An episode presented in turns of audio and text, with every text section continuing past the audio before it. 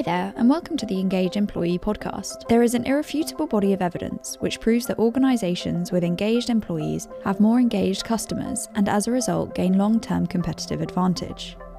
The cultural and commercial benefits of organisations taking a holistic view of their employee and customer engagement strategies are proven. For over a decade, we've helped some of the world's biggest brands engage with their workforce through our industry-leading conferences and online digital media. To find out more, visit engageemployee.com. In today's episode, our expert host, Kathy Brown, is joined by Carolyn Clark, Vice President, Corporate Marketing and Communications at Simpplr. Carolyn has a rich background in internal communications with an impressive 16-year career that has positioned her as an expert in the field. In 2018, she founded AfterEver Communications, following a decade at Yahoo. She collaborated closely with esteemed clients such as GoDaddy, Pandora, and Simpplr, focusing specifically on communication strategy, with an emphasis on employee and HR communications. Now she has held the position of Vice President, Corporate Marketing and Communications for almost 2 years at Simpplr. We'll be discussing topics including the impact of AI on internal communications, the EX winter and its impact on emerging trends, and innovations in internal communications. Let's begin. Hi everyone. Welcome to today's Engage Employee podcast. I'm your host for today, Kathy Brown, and I'm delighted to be joined by Carolyn for this episode. How are you today, Carolyn? I'm doing really well, thank you. Excellent. We're going to be discussing the hugely important topic of what's next for internal comms and employee experience, a topic very close to my heart, particularly with my background in employee engagement. So I'm excited to hear Carolyn's thoughts on the emerging trends and innovations that are going to impact those areas of internal comms and employee experience over the next few years. And we're going to start with something that is really, I think, on everybody's minds at the moment, the impact of AI on internal communications. So Carolyn, how do you envisage artificial intelligence transforming the landscape of internal comms, particularly within organisations over the next 5 years? Okay, Kathy, I wish we had 5 hours to talk about this because it is such an incredible topic. And, you know, here's the thing that I think it's about to transform in ways we can't even imagine. Mm-hmm. And a couple of things that right from the bat, you know, certainly as employee experience professionals, and me, I've spent my whole career in comms. I spend a lot of time on strategic thinking, but I also spend a lot of time on administrative work, right? Things like refining communications and writing FAQ questions and all of these things that are at the heart of what, you know, communication for employees mm-hmm. is, to make sure we get the right answer. And I really think that we've struggled as a function to be seen as a strategic value for an organization. In other words, I think we're seen sometimes as a nice to have.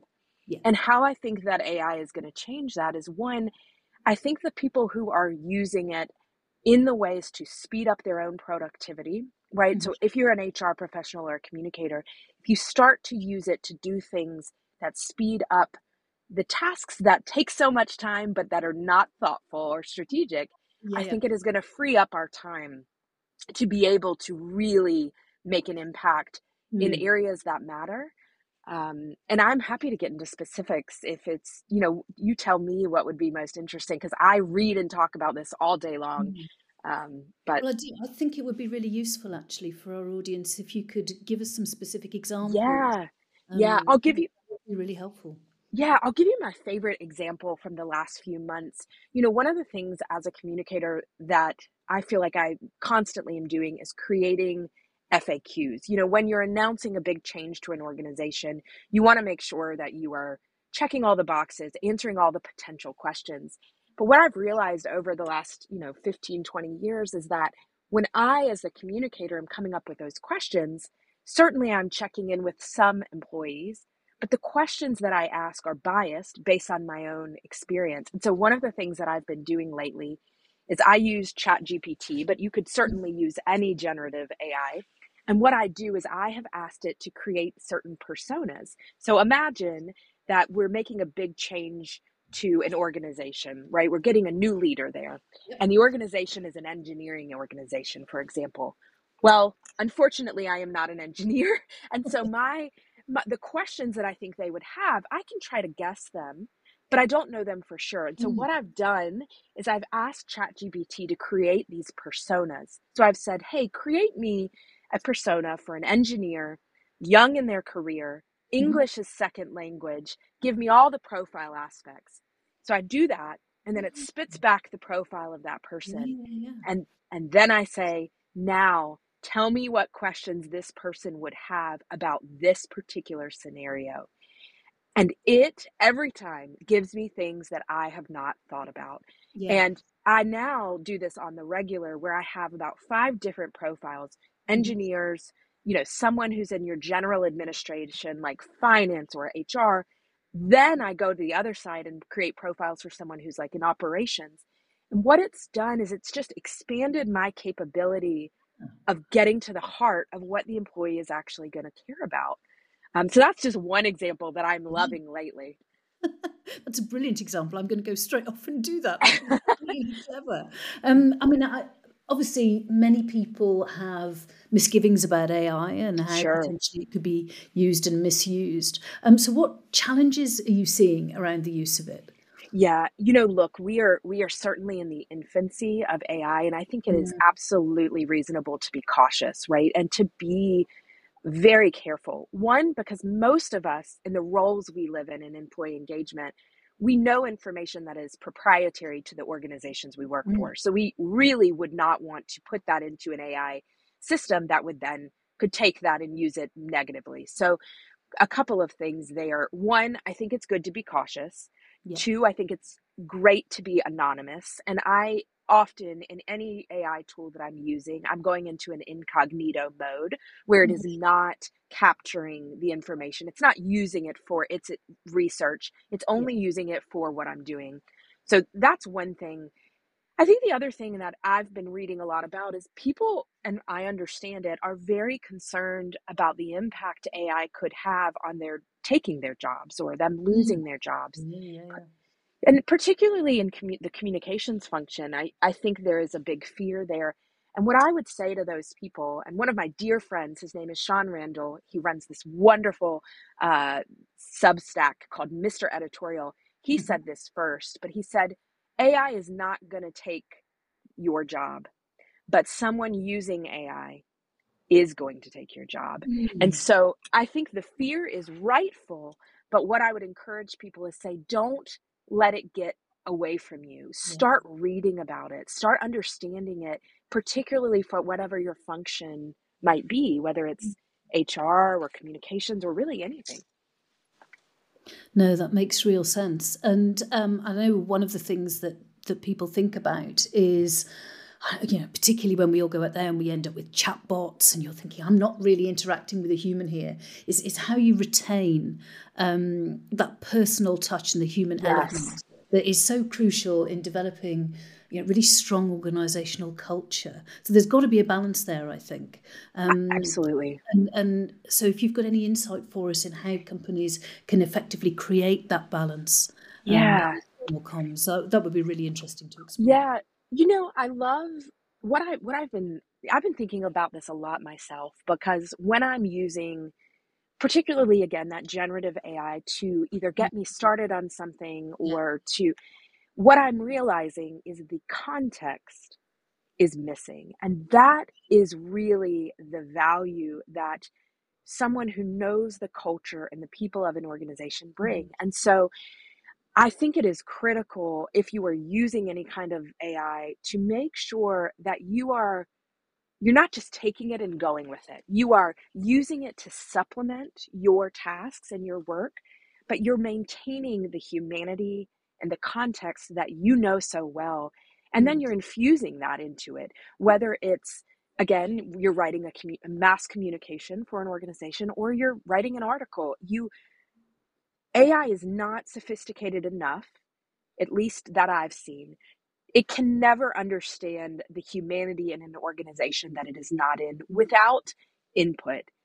But even then, I think that is where, you know, we really need to make sure that we're not being taken down a road of too much technology. We're remembering that humanity, right? We as humans flux every day, every hour. Our moods change, our questions and concerns changed. We're all dealing with different things, and you know, how we react to what's happening in the world or what's happening in our community. And so I think that is what the value that the professional brings to supplement with the productivity of an AI tool. No, that makes sense. And I mean, I come from quite a deep tech background far too many years ago that I care to think. It reminds me actually of the early days of software development, when you'd got people developing bits of software in their ivory towers and not actually interfacing with the real humans who were going to use those software apps or elements or whatever they were. And you'd end up obviously with something that didn't work. Because it wasn't grounded in the real life that was around it. Yeah. And, you know, the point you just made about, you know, kind of being in the ivory tower, this has been a problem for leaders forever, right? They're often, unless they're incredibly intentional, the nature of their role is to be very high level and strategic, and they're missing, you know, it's one of my biggest fears is that I'm missing what's actually what I would call like the tone and tenor of the typical employee. And I think some of that goes so much farther beyond AI, which is we have to find a way to get out, particularly leaders, right? They have to find a way to get out of that ivory tower and authentically connect. And that's, I think, important for getting feedback. I think that's important for getting people to do the work you need them to do. I think it's important for recognition, but it's easy. I can see, particularly even as I, as a leader myself, have started to, you know, get higher up in organizations, I am acutely aware of, I don't want to miss the authenticity that actually is happening in the subculture. Which I believe is the real culture of an organization is beyond what the leadership is. So it's funny. I've just been thinking a lot about that ivory tower comment and it's been coming up lately because I think it's happening. And as organizations also, and I don't know if you know if you'd agree with this, Kathy, but as organizations are getting more lean in terms of trying to do more with less, I think leaders are busy and wrapped up, and they're not taking the extra time to get in there and understand the person, you know, that they're serving as a leader. Yeah, I would agree. And I mean, we're still, I think, a long way away from that being a normal model of leadership. Yes. You know, and people will revert to a far more command and control type of attitude when they're under stress and when economic times are turbulent and, you know, times of change. So, yes, I think we're a way off it yet, definitely. Yes, I agree. So we talked a little bit there about, obviously, AI in the context of comms and that sort of thing. But how is Simpplr incorporating AI into things like product innovation, for instance, and development?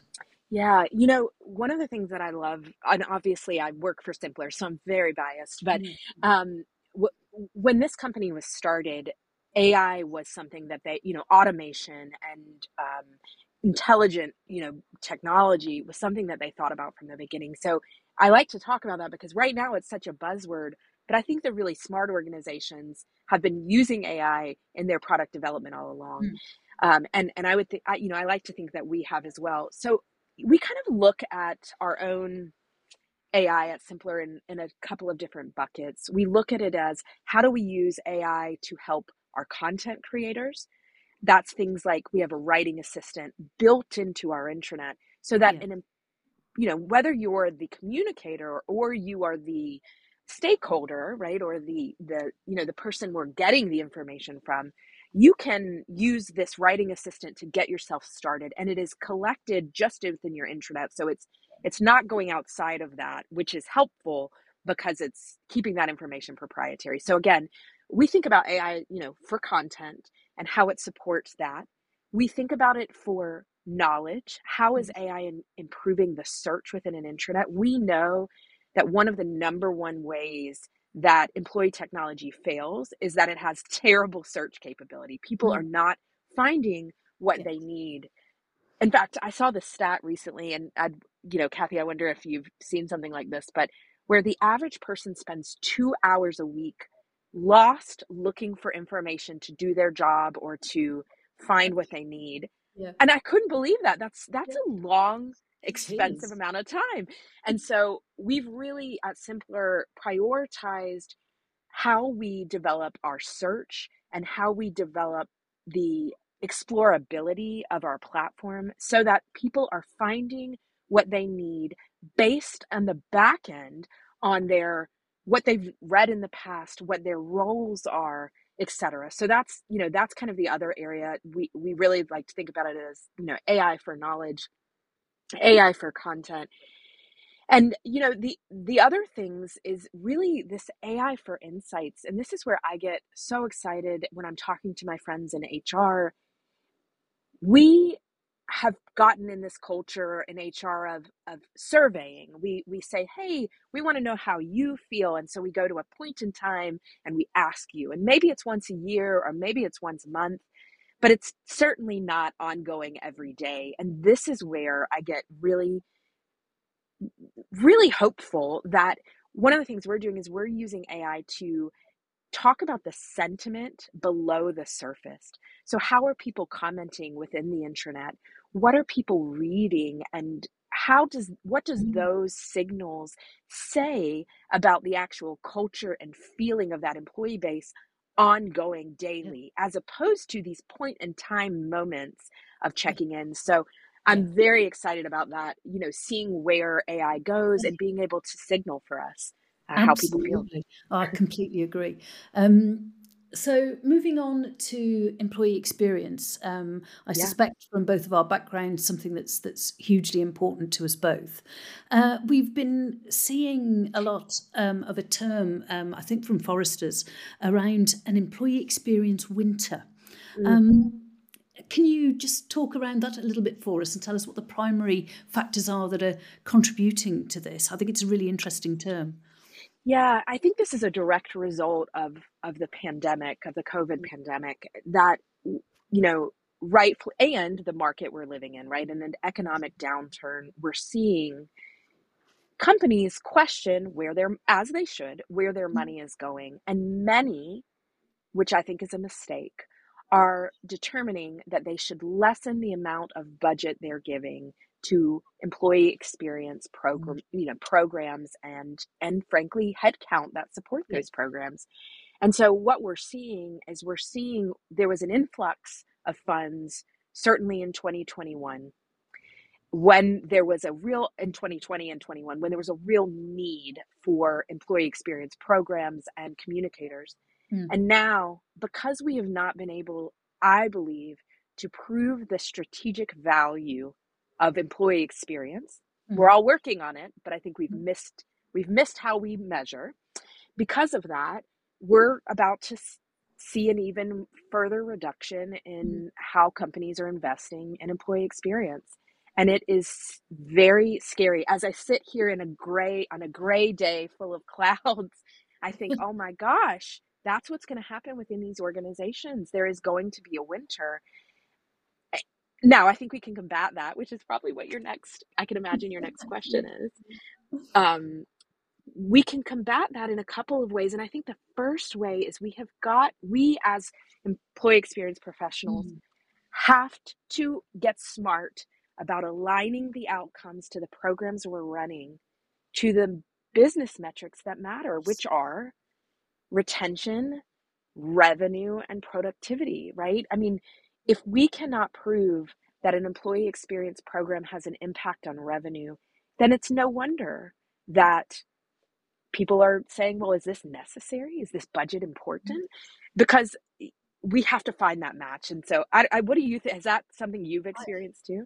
It absolutely is. And I mean, in a way, it's slightly depressing because you know, this is the argument around employee engagement, employee experience, and it has been for years. And finding that way to assert to the business and commercial mind that it does hit the bottom line, is really hard. And it in a way has to be, exactly as you say, it has to be in those business terms and those business metrics that they understand. But for those of us who feel it almost, it's a no-brainer. I don't understand why leaders don't get it. I know. parenting. I know. And I think there's so many obvious, and maybe it is obvious only, you know, if a leader is only focused on bottom line, which we all know leaders cannot be and should not be, or they will fail. But if they are, they're missing the impact of programs like recognition and how one piece of recognition for an employee can potentially make them more productive for a week or even a month. And what does that mean? That means that productivity ultimately trickles down to revenue. And I think it's a plight we've lived in, and I am tired of living in that plight. Which is why I feel like I'm always talking about that connection, because we cannot just sit in it. We're gonna be left behind, and we're gonna be in a winter where we lose our budgets and we lose our headcounts if we don't start taking it very seriously and speaking the language of those financial decision makers. And one of the things that I have always found to be effective is talking in terms of risk and long-term consequence, because very often a language of risk will hit at that level. And I mean, that might be interesting to, you know, what are the consequences that organizations might see if they fail to maintain that focus on EX? Well, you know, think about one example in particular, which is, you know, this is where EX and change management come, in my opinion, come very closely together. So think about an organization that spent, let's say, $1 million on a new HR system, for example. Now, the HR team and the business, they've invested all this money. If they just drop that new technology to an employee without all of the change management, which includes the employee experience there, thinking about what employees need, how they use something, why they want to use it. Let's just say that you only get adoption. I mean, they are hanging on the adoption of the employees really getting behind whatever this HR technology they're introducing. Even if you have if you get 60% adoption, which frankly would be very generous, you are still in a year losing almost $200,000, this is in US dollars, but $200,000 worth of value in 1 year. Those are the kinds of risk you cannot risk. That is a huge risk. I mean, you've invested in a big platform, and if it fails because you have failed to engage your employees into the reasons why this technology is actually going to make their lives better, you know, maybe it's things like helping them with payroll or helping them figure out taxes or even helping them just track their time. If they don't know how to use that, the business is impacted. I mean, you're talking about a 25% impact on your investment. And things like that speak to the leadership, I think, because the risk is that you invest money and it's wasted. And we certainly don't want that to happen, right? So that's kind of one very financial related. There are many other risks, and I'm sure you can speak to this, related to the employee, you know, the employee experience, the culture being impacted. We could go on and on, I'm sure, about that.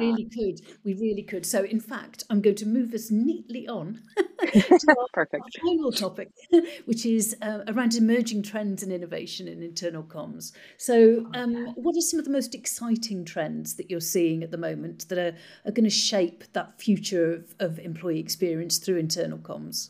Yeah, you know, a couple. I think one, you know, particularly in organizations that have a very small internal communications team, their bandwidth is very limited. And so they often are having to speak to the masses as opposed to personalization, right? And this is where I'm excited, because I think both AI and just generally starting to think about things like learning styles. And let me dig into the learning styles one, because I get really excited about this one, where, you know, let's say I've spent, you know, an hour or two writing a beautiful long communication that I feel like answers all the questions and is all of the things. And then I have an employee who doesn't consume. They're not a reader, writer, learner. They're an auditory learner, for example, or a visual learner. And what happens is, when I've spent all this great time beautifully crafting this wonderful piece of communication, and they get it and they think, I don't want to read this long of a thing. I know that there are multiple technologies being developed out there that will automatically turn those things into an audio message for them, shorten those things into a brief bulleted communication, maybe even create a quick visual. And this is where I do think AI is going to influence also internal comms. But I get so excited thinking about being able to personalize the way that things are delivered. Yeah. That gets me very excited. And the other thing I think that's emerging is this idea, and I don't even have an example, but where capacity of an employee is being considered. You know, we kind of communicate mass function. Yeah. And we don't think about, right, that the employee is, again, in a big project. Maybe they're at the end of a certain time of year that they're working very hard. Maybe they're on vacation. Maybe they're doing all this. We don't have a way to track that capacity for the individual. Mm-hmm. I think we're going to start to see employee experience technology doing that.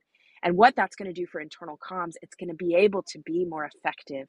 You're going to say, ooh, this is not the day to deliver that communication. Tomorrow is better because the employee has more capacity to consume it and understand it. And it's going to be in the format that they best want. So that gets me really excited. And then I think one last trend that I'm seeing is just this consolidation of employee technology, where instead of asking employees to go over here to do one thing and there to do another and go on this weird platform to do this, we're going to start to see both employees and communicators saying, pull this all together in one platform. We cannot send people 20 different places. It is not productive. It is not enjoyable. So start thinking about how we can consolidate that. And that's going to save money and it's going to save energy. And so I think we're going to start to see a big trend in companies doing that. That's really interesting. Slightly related, I suppose, to the learning styles and the different formats that people appreciate. Are you seeing a sort of an incoming trend around neurodivergence and how we deal with neurodivergent employees? And I ask because I've recently been diagnosed with ADHD, and it's made me realise how differently I consume communication to other people. And I'm obviously, because I've got my eye on it, I now see it more, but I'm interested on your professional view as to whether or not you're seeing that come through. Absolutely. And I think that anybody that is not considering that is tapping into what we just talked about, which is we want to support employees to do the best work possible for them, right? And if we are not considering the different learning styles, the neurodivergence of these employees, then I think we're missing out. And, I was very lucky in my career I spent 10 years at Yahoo and I spent 5 years at GoDaddy, and both of these organizations really were, I think, ahead of the curve in how they were thinking about these things. There were, beyond just employee resource groups, it was very obvious, right? If you had ADHD and you were comfortable sharing that, you might, for example, put that in your profile. And what does that mean? You may then be able to give guidance to your colleagues or your peers or anybody you were working with to say, hey, this is who I am. This is how I work. This is how I will best perform the task or the program you need me to do. And so I think that the smartest organizations are embracing these things. They are making them obvious. They are providing support for them. There's just so much. There's so much to come. And I think it is absolutely in the best.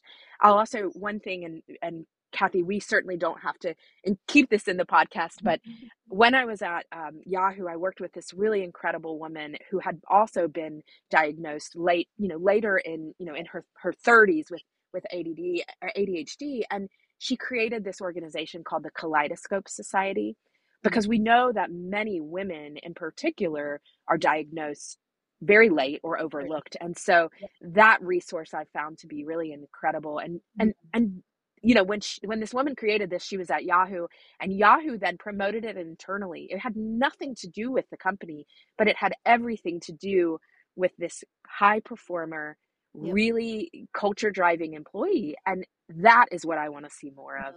That's a great story. I love that. Absolutely fabulous. Yeah. So I'm going to ask you one final question, Carolyn, if I may. So what are the biggest challenges that you think are currently facing internal comms professionals? I think it all goes back to budget and being able to, again, connect this work, which is sometimes seen as fluffy and, you know, emotional, and being able to say, that is not it, you all. This is the connection to bottom line, to all of those things. So I think the biggest challenge we have is being able to up-level ourselves to speak the language of the business and to make those connections so they don't see us as nice to have. They see it as critical as the finance department. That is the biggest challenge. And I think we can overcome it if we all just collectively start to focus on measurement and connecting the dots. So you and I could definitely talk about all of this. Yes. It's been a real pleasure to talk to you, Carolyn. Before we log off, I just want to say a huge thank you to you, Carolyn, for your time, and obviously to Simpplr for sponsoring today's episode. It's been really fascinating, I think, to hear what the future holds for the industry. And I'm sure that our listeners will feel the same. So thank you for joining us, and take care. Oh, thank you so much.